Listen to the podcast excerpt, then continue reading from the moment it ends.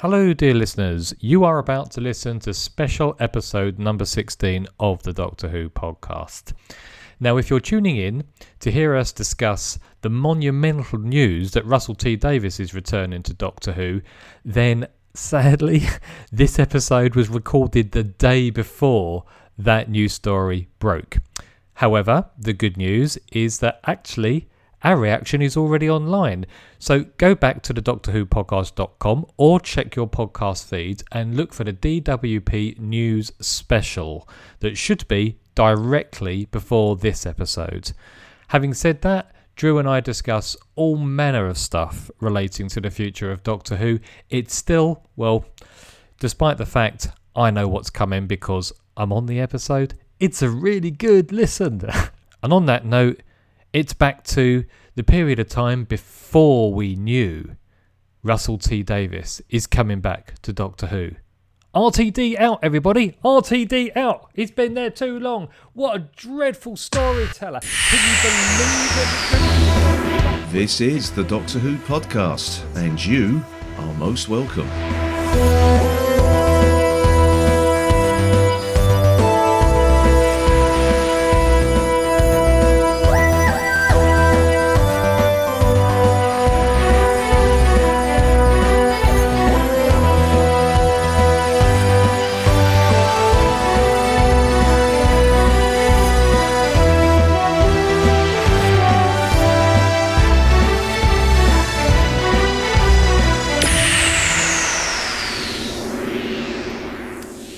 Welcome everyone to another special edition of the Doctor Who podcast. And those listeners who remember my intro a couple of podcasts ago, which um, will probably be about three people, if that, uh, I, I, complained about the absence of a, of a certain presenter.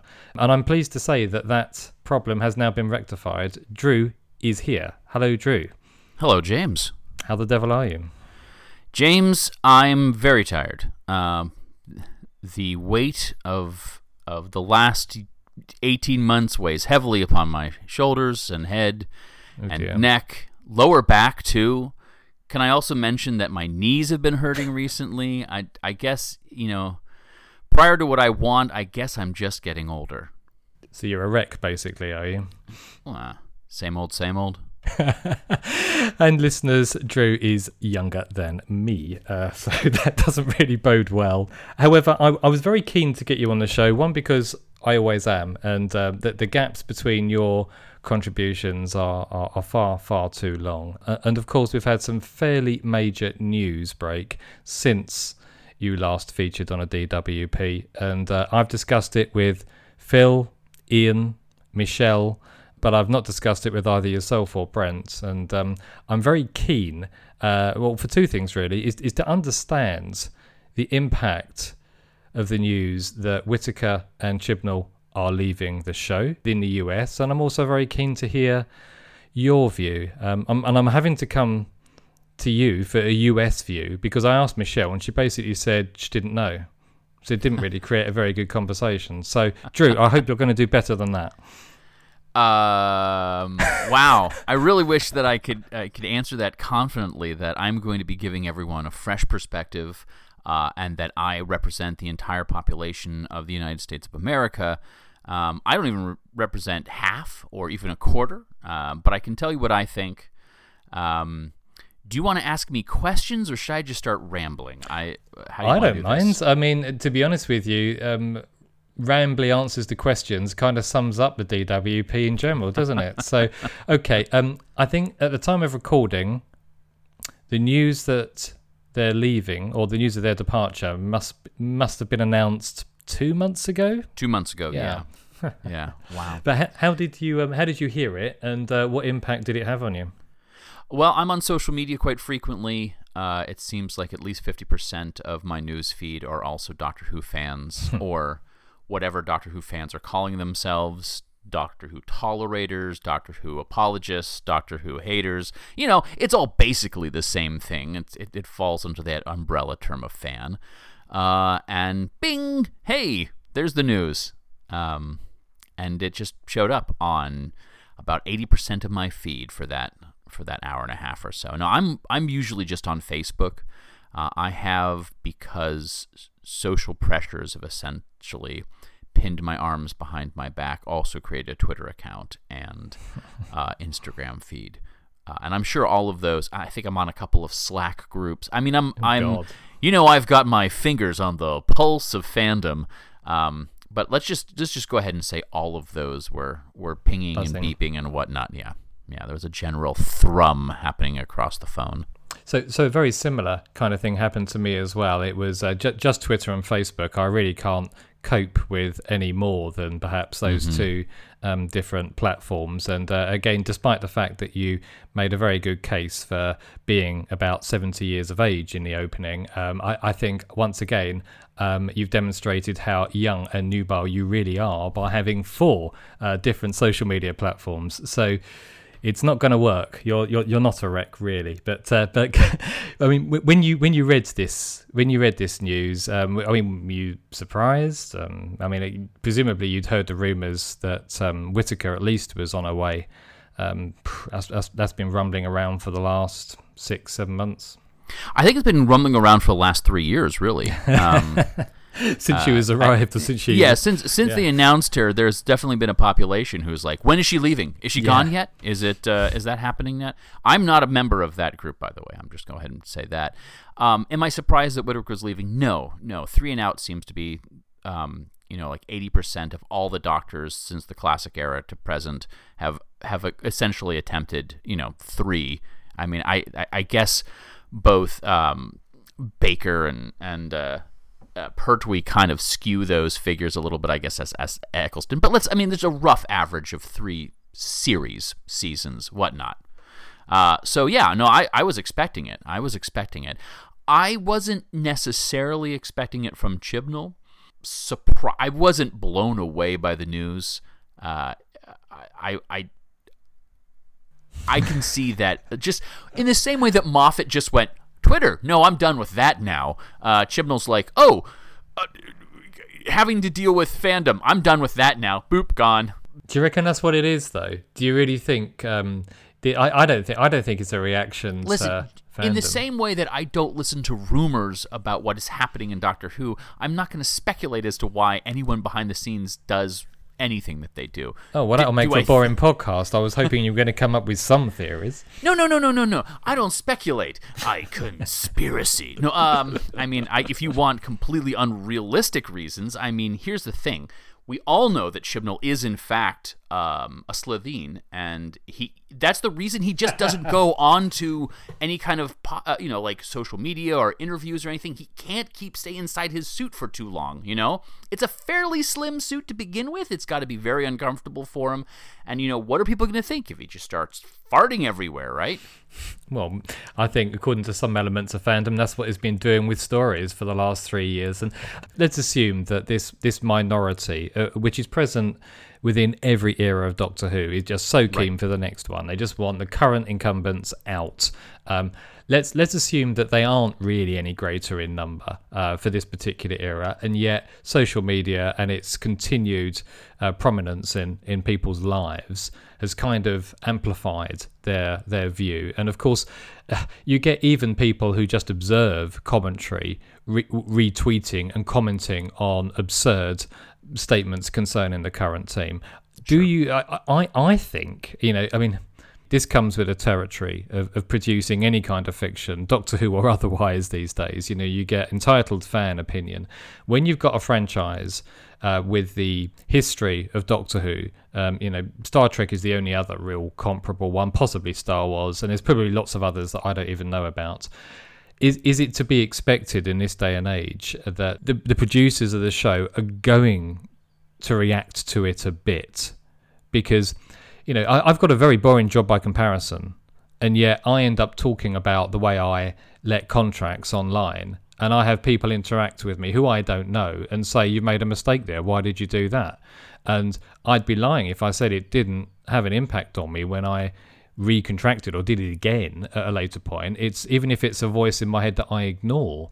And now amplify that up to 11, possibly with increased toxicity as well. And, and surely, you know, three years of wading through this mire, it's going to take its toll. Absolutely. Yeah, and and let's not forget, idle hands are the devil's plaything. Uh, if you are only producing a show once every 18 months, or whatever the average is, and then you're not uh, you're not giving the fandom anything. I mean, they're just not giving us anything. That's I think, and we'll probably talk more about that. But if you're not giving us something to talk about, we'll create something to talk about. Now. um, those of us who podcast, we have a structured form. Everybody else in fandom just has whatever social media they want to spew their garbage into, and and um, I I think it's very hard not to mm. be a part of fandom because to a one all three of our previous showrunners of the new series have been fans themselves. They're already a part of fandom. And and and and let's and let's be very honest here. We wouldn't have Doctor Who back if our showrunners hadn't been a part of fandom. Now we would have had Doctor Who in some way, but it most likely would have been a complete and total reboot. Might have ignored the history of the show. Would that have been better? Maybe, but I think part of the reason that I enjoy being a fan of Doctor Who is it does have a rich history to explore. And mm. so there is something very positive to be thought of by bringing those kind of experiences. But I also don't think it is the end all and be all hmm. of what is required to be a showrunner. I think being a showrunner um, has got to be a tremendous, regardless of the show that you're running, has got to be a very difficult process. I don't even fully understand everything that goes into it, but from what I've gathered from the very few articles I've listened to, um, I think Reality Bomb did a really good interview fairly recently on on what it is to be a showrunner in general and what it was to be a showrunner on Doctor Who. Uh, it just seems like it would be one of those jobs similar to being a government or you know something along those lines, where it just sort of ages you uh, physically, spiritually, mentally. Um, I don't think, even if I wanted to be uh, in that position, I don't think I would want to be on it for very long. But if you are already a fan, don't you want to know what fans think? Well, let's read the comments. Never read the comments. I mean, that's the thing. Is just like this is it. This is it entirely. I, I, I think it would be completely disingenuous to think that um, the way fandom has behaved over the last few years didn't have any impact, good or bad, on, on how the program is, is, is made.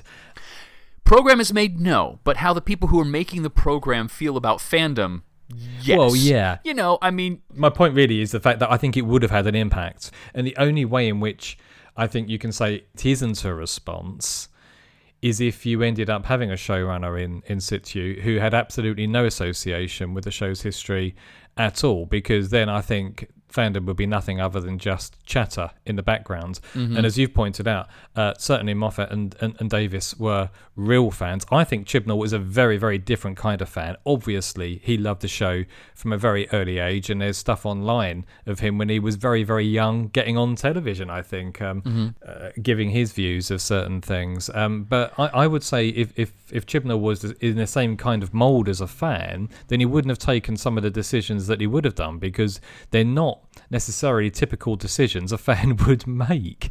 Uh, I think, well, I'm going to stop you there because you are definitely wading to that dangerous territory of labeling us all under the same term. And we, there are very, there are so many different ways to be fans. Uh, you cannot call anyone not a real fan just because. I'm not calling anyone yeah, yeah. no, fan. Well, you said you know they're definitely fan. yeah they're different fans, and he's still a fan, mm. and and and part of the thing is, Doctor Who is about change you know, it's not just the actors that's changed. I mean, just think about how different the show was under Cartmel as it was the preceding couple of years. I mean, I still wouldn't mind visiting that alternate reality of watching the next couple of seasons past 26 just to see how punk that show got. You mm. know, mm-hmm. I think it would have gone in some really unusual ways in in ways in which I I look at those last 3 seasons as a f- form of ooh, it's kind of refreshing. I'm I I'm not as bored by the the show as as I was with you know the previous two Doctors. Um, you know, and and maybe that hurts some people's feelings because uh, they really liked, uh, you know, the fifth and sixth Doctors, and I do too in a sense. Uh, and I don't necessarily love every aspect about McCoy's run, but I will say that the direction Cartmel was taking the show was very different from what we were getting before. And change can be good. But the, thing is important is even if change is bad, it still has to be changed because if you have the show remain the way it is for too long, it gets stale. So you have to try something new. Sometimes that works. Sometimes it doesn't work. Sometimes it works for a lot of people, and sometimes it doesn't work for a lot of people. And I think mm. that's essentially what we're seeing. Now, don't get me wrong. I am not apologizing for Chibnall and how Chibnall has run the show. I'm very happy to see Chibnall gone. Right. Uh, okay. Well, I, yeah. I, wouldn't go that far, and um, there's there's a reason why, and I think you're absolutely right about change. I, you haven't said anything I disagree with. Um, I do, however, think it's worth focusing on the range of change. Sure. And, uh, if if you take a look at the extent of change, even if I don't know, I'm I'm trying to think of something, some modern day equivalent. If you look at when Steven Moffat took over. And this is probably an example I've come up with before, so apologies, listeners, if you've heard this before. But the transition from David Tennant to Matt Smith, everything changed. The production, the style, the way the stories were told, everything changed. The things that didn't change was that he was still a white male. If you take a look at the changes that John Nathan Turner made when he came in for the Leisure Hive, again, stylistically, everything changed. Um, and in fact, the changes were so great that it saw the end of, uh, of the Fourth Doctor. If you look at the changes that Chibnall has made, actually, I think they, they look massive, but beneath the surface, they're quite superficial. The stories are still the same. There, there's no real massive change in the way stories are told. There's no real difference to the way the Doctor is portrayed or things that she does or says it, it it's kind of masquerading behind that strapline for the latest season, which was everything you know has changed. Actually, yeah, the history might have changed, but the stories and the characters haven't.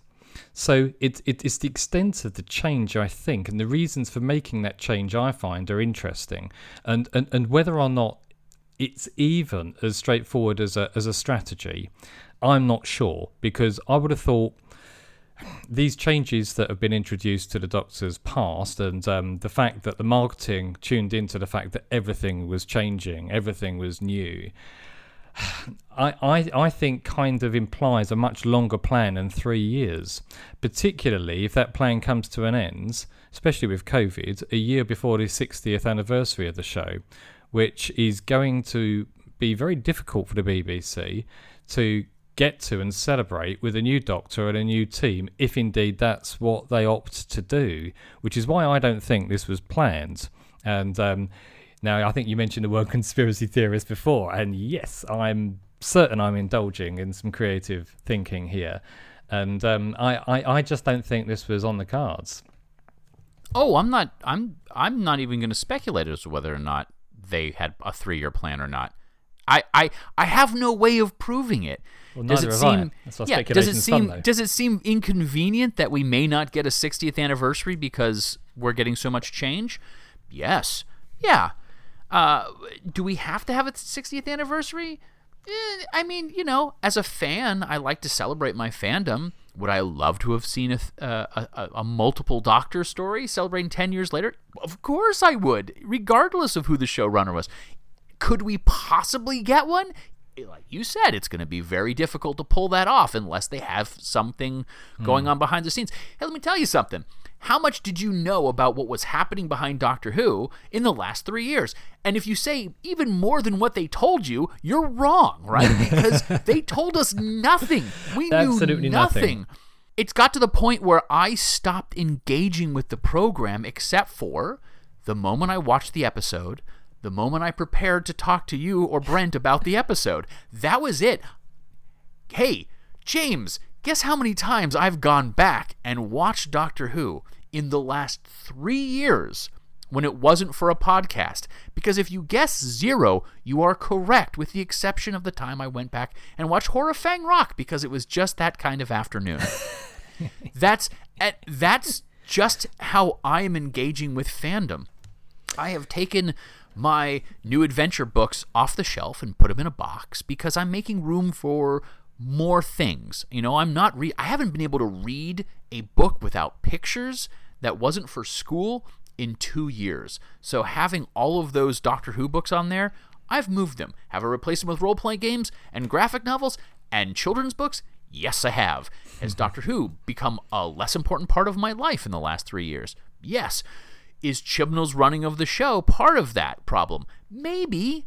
I might have moved on. I don't even know. But I do want to say that I think the style of the show changed.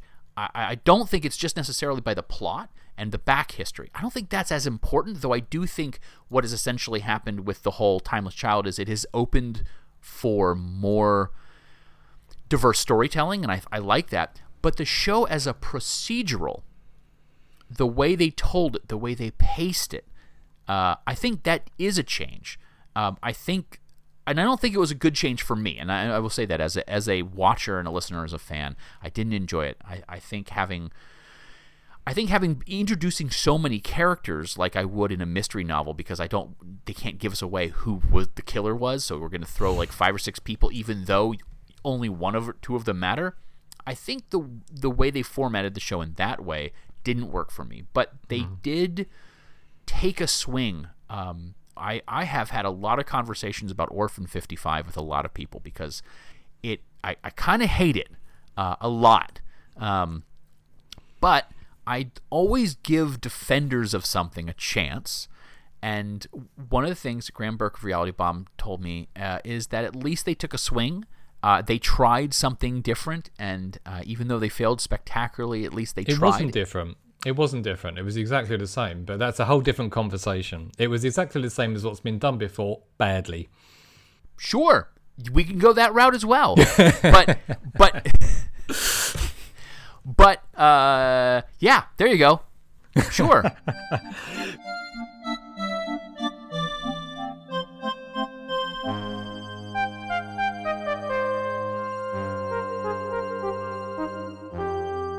I did want to ask uh, one other thing. As I said, we, we talked about you representing the entire continent, uh, or yes, at least uh, North America. I, I, I accept uh, the entire continental United States. And I, yeah. I, do not represent Hawaii in any way, shape, or form. I have nothing to do with Guam. Alaska can hit or miss. There you go. Go for okay, it. Okay, okay. With, with those notable exceptions, then, uh, what was your take on how US fandom received the news? I honestly, I think everyone saw it coming, uh, more or less um, just from my feed, it, didn't seem like people were were too surprised. Um, definitely not by Whittaker at all. Um, I think a lot of people are bummed. I know I'm bummed. I would have liked to have seen Whittaker under a different showrunner. Um, I'm yeah. I'm very happy with every aspect of Jodie's performance, take of it. I actually really even like the way she interacts with fans. Um, you know, I don't. It, here's the thing, and I know we're just slightly off topic from this, because I feel like she got the rawest of raw deals. You know, we got one hmm. season before basically everything fell down. We didn't have the Doctor Who experience that she could suddenly just pop in and surprise fans in the way that Capaldi could do. I mean, how heartwarming was just being able to pop on the news and see just yet another glimpse of Capaldi showing up and surprising some children and talking to them. I mean, we got like zip zero. I mean, I know it's it's something I'm harping on a lot, but I think that's a big part of it. I don't feel like I got to see Jodie Whittaker enough as the doctor, both mm. on screen and behind the scenes. Uh, and so I will miss her a lot because I feel like she could have been a real ambassador yeah. for this program if given the chance. And I'm going to put a lot of blame on that on the political landscape. I'm not going to go into too much politics and COVID. And I, I, I think both of those really has sort of changed how we are engaging with shows in general. I mean, just how television is being made. Hmm. I mean, hmm. the fact that I can stream movies the day of, or that Disney Plus is giving me exclusive rights to some films but not others. I mean, I haven't been in a movie theater since my birthday, uh, 2020, which is, you know, it's been a while. Yeah, yeah, yeah. Well, I mean, I, I think certainly COVID has had a massive impact on the things that you just outlined um, sure. so articulately there. I think, and there, you know, there, there's always been elements of the of the show, and uh, you know that have extended well beyond the actual episodes produced, and um, you you have the lead actor engaging in those areas to to varying different extents. Tom Baker, I think, almost lost his sense of identity uh, because he he went everywhere as the Fourth Doctor even when he was doing public performances or opening something again you know he was always in character. Uh, I, I, think you, you look at um, peter capaldi as well. Again very similar lots of comparisons to what william hartnell did you know 60 years or so ago. And i, I do think that kind of comes with a job but it's also linked very closely to the approach to marketing and branding taken mm-hmm. to the entire franchise. And as you accurately mentioned earlier, that's dropped off a cliff. Yeah. Someone's pressed a mute button. Now, I, I think that has been a decision on, on behalf of the production office. I am absolutely certain a lack of money has had something to do with it as well. They've just wanted to get on with it in the in mm. the light of the fact there's a pandemic as well. But I think it's all linked, and I think the profile of the show has either changed to the point where I no longer see it as regularly or as frequently as I used to, or there has been a general decline, you know, and, and I don't know I don't know which is really true, whether it's just changed and evolved and targeting another group of fans uh, that I don't, you know, I'm not part of, or whether or not it has actually stopped. I like to think it is the fact that they've switched strategy. Hey, I just want to take this moment to say, Edward Russell, I miss you. Oh uh, yeah, both both behind the scenes as brand manager, but just also hanging out with you at conventions. I miss getting the toy announcements. I miss seeing the books. I miss seeing, uh, you know, I, I haven't, I don't miss going to malls, but when I went to malls, even walking past Hot Topic, if you don't know what it is, don't look it up. But just seeing Doctor Who stuff, you know, my friend Kelly Yates does the, uh, the artwork for a lot of Hot Topics Doctor Who stuff. It's all fabulous. It looks great. Remember when the 50th was around? And I don't know how much of that it was just the build up that was coming to BBC America for the first time. I mean, it, it's really difficult to compare one time yeah. to yeah, another, yeah. especially 10 years after. But there was a time in the United States where Doctor Who was the thing, and the mm. show felt not international, it didn't feel just British, it felt universal.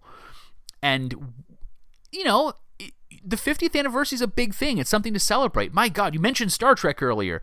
You know what we did for Star Trek's 50th anniversary? Bupkis, right? Like nothing happened. I, it wasn't even a blip, and I I'm not in the same Star Trek circles that I am Doctor Who. But even my Star Trek fans were like, "Where is anything? Yeah, please, yeah, any yeah. anything." It's it's it's strange, isn't it? Uh, because they they they made such an effort to establish themselves in America uh, mm-hmm. again 10 15 years ago i mean you think about the pre-broadcast marketing um, for season six, which started with the Impossible Astronaut right. and uh, Day of the Moon, and that was filmed in America, and th- th- there were, you know. Images of Matt Smith in Times Square. This is before the 50th, obviously, sure. and yeah. you know the amount of time and money and effort uh, it was it extended far more uh, than, than just the, the cursory visit to, to Comic Con, uh, which later wasn't even guaranteed anyway.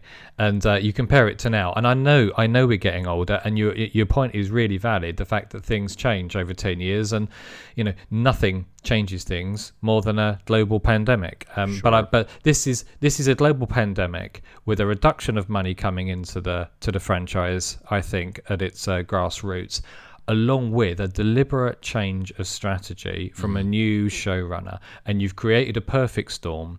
And rather than create that slight change that everyone welcomes and really enjoys, I think all of a sudden is that COVID has ramped that up to 11 and uh, it just feels as though there is a dearth now.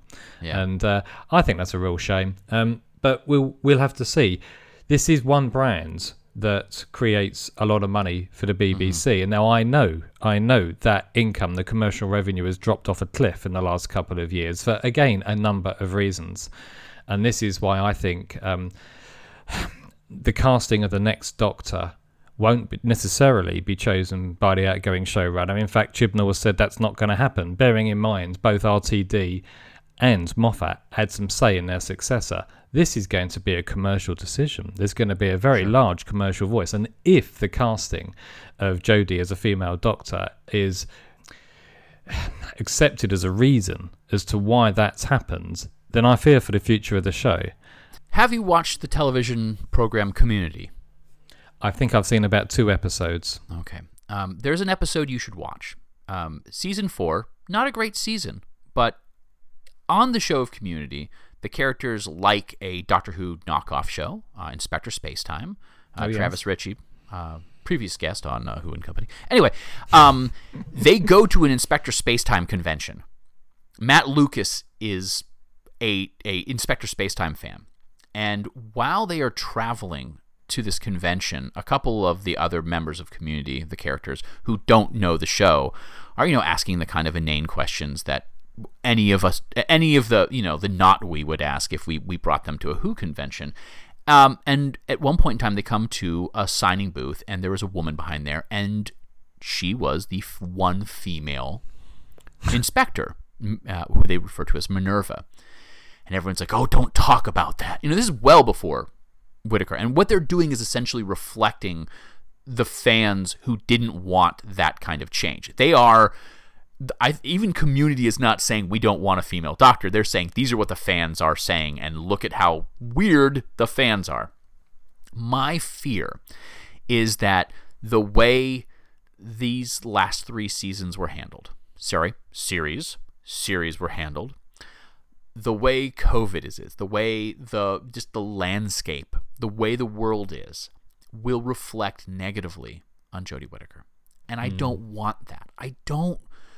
There has to be uh, a certain historicism to viewing this time. In the same way, there has to be a certain historicism when you're looking at the the television movie from '96, right? Like it's just you can't look at it in a vacuum. You have to look at it more.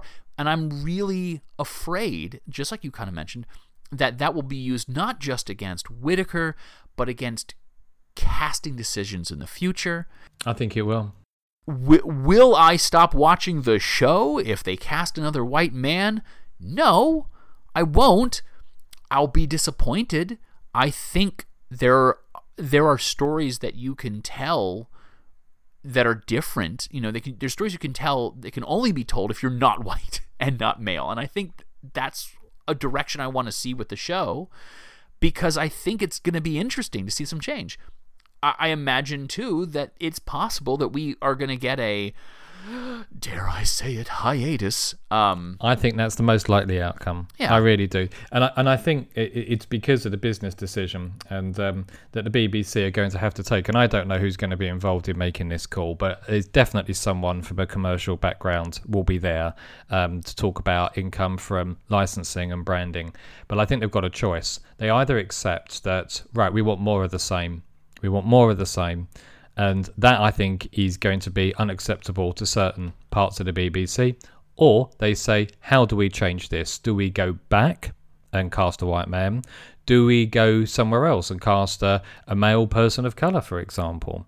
And I think that decision, regardless of what they make, is going to be is going to have the negative connotation, certainly within fandom, of saying, right, we're moving away from an era that we've now decided is a failure.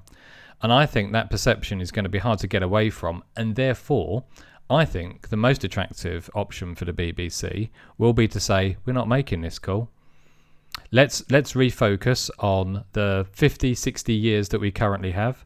Let's um, try all manner of online media for a couple of years. Let's really shift it, and then we'll leave that decision to somebody else as and when they bring the show back in a couple of years. So, my view is that I think they're going to be damned if they are creative and uh, are progressive, and they're damned if they go back to what they now consider to be safe ground. I don't think they'll make the call, Drew. You know what? I'm not worried about a hiatus. Um, and I'm not saying that because I don't think it's going to happen. I'm saying that that I think, you know what? Maybe we just have it.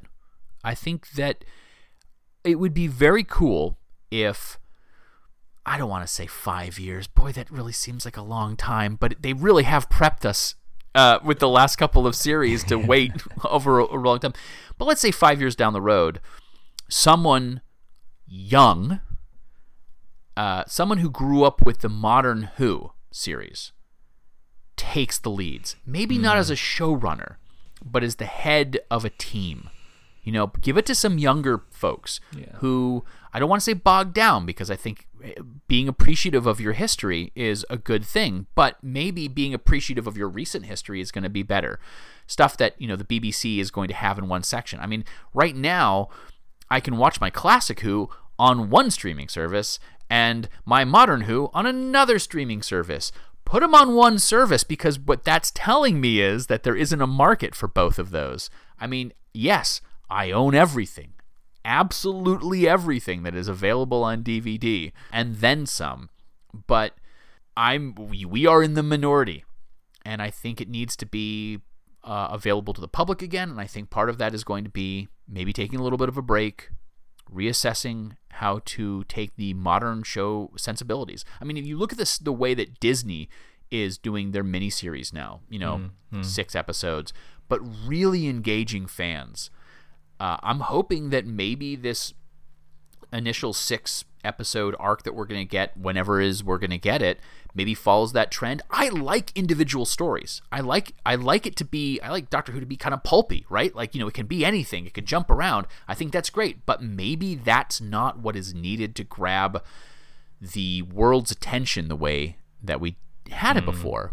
And i think that as long as they stick to the basic tenets of what makes doctor who the character the doctor and the show the show, I think you can play around with that. And if it requires them to just step back and change some things, I'm all for it.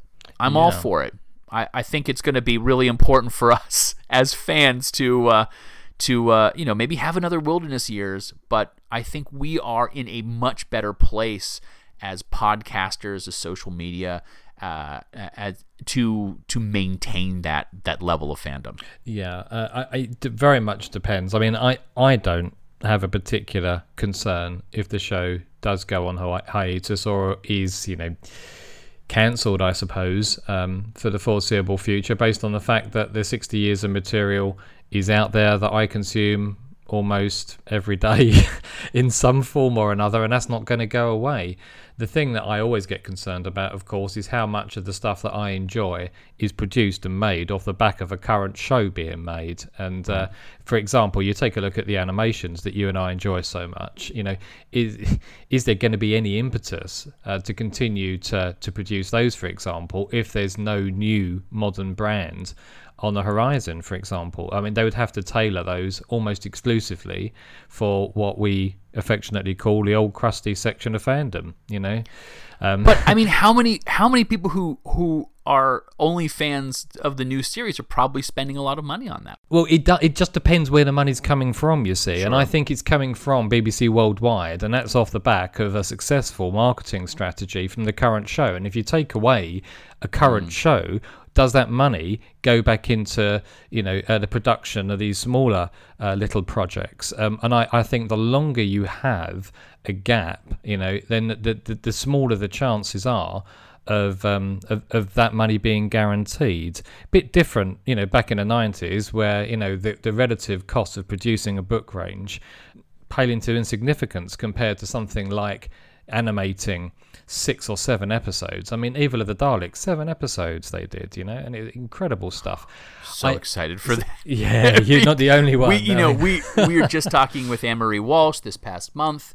Um, and Who, who's we, uh, Drew? Come on, get So your plug Brent, in Brent and. I, sorry, Who and Company. Uh, so please be aware that on the 27th of September, the same day that Evil of the Daleks drops in the UK on DVD and Blu-ray, probably. I actually don't know about the Blu-ray part. I'm just uh, speaking on my butt there. Uh, we are dropping our episode where we will be talking with the director of said Amazing. DVD line. So um, it's a great interview. Um, not has nothing to do with Brent or I. She she's uh, fantastic.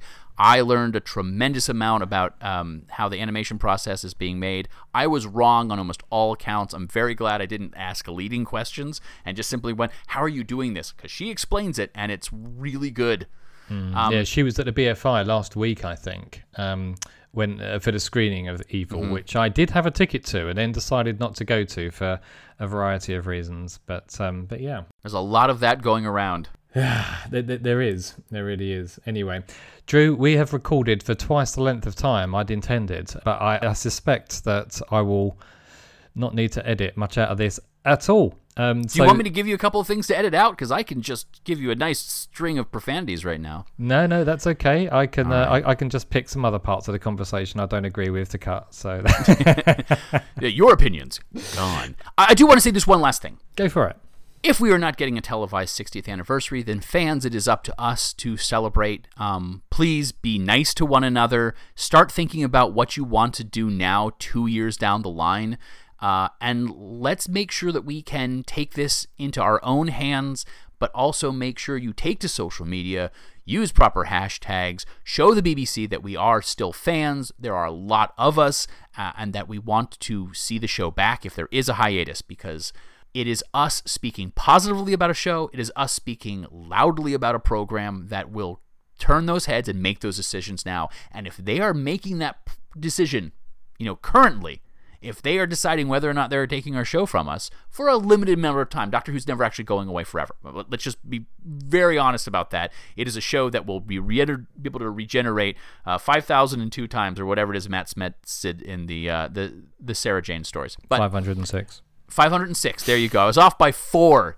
I'm, you know, considering 5,000 is in there, I'm, I'm doing okay. I don't Um, even know if it was five hundred and six. I just wanted to say something. I don't care. I know. But even even just that kind of conversation online will show them that we're still there. Please, even if they're taking a break from the shows, and we know we still have our big finish. Thank God for big finish.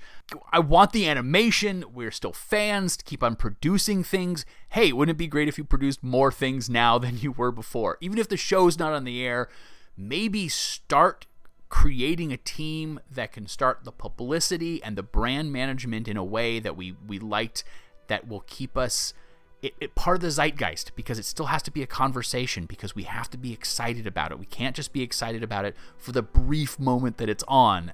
So, there we go. Thank you very much indeed, Drew. That was uh, that was wonderful, and uh, I, I think I may well try and employ you for two or three minute um, monologues at the end of future podcasts as well. Jerry Springer's final thought, a la Drew. I like that very much. It's, it's, it's been great to talk to you, Drew, um, and you must come back on the show as soon as possible. Not leave it another two or three months' time. Listeners, thank you very much for joining us. Drew, anything else you would like to? Convey to our listeners before you say goodbye? I'm so tired, James. On that note, we'll be back very soon. Bye for now, listeners.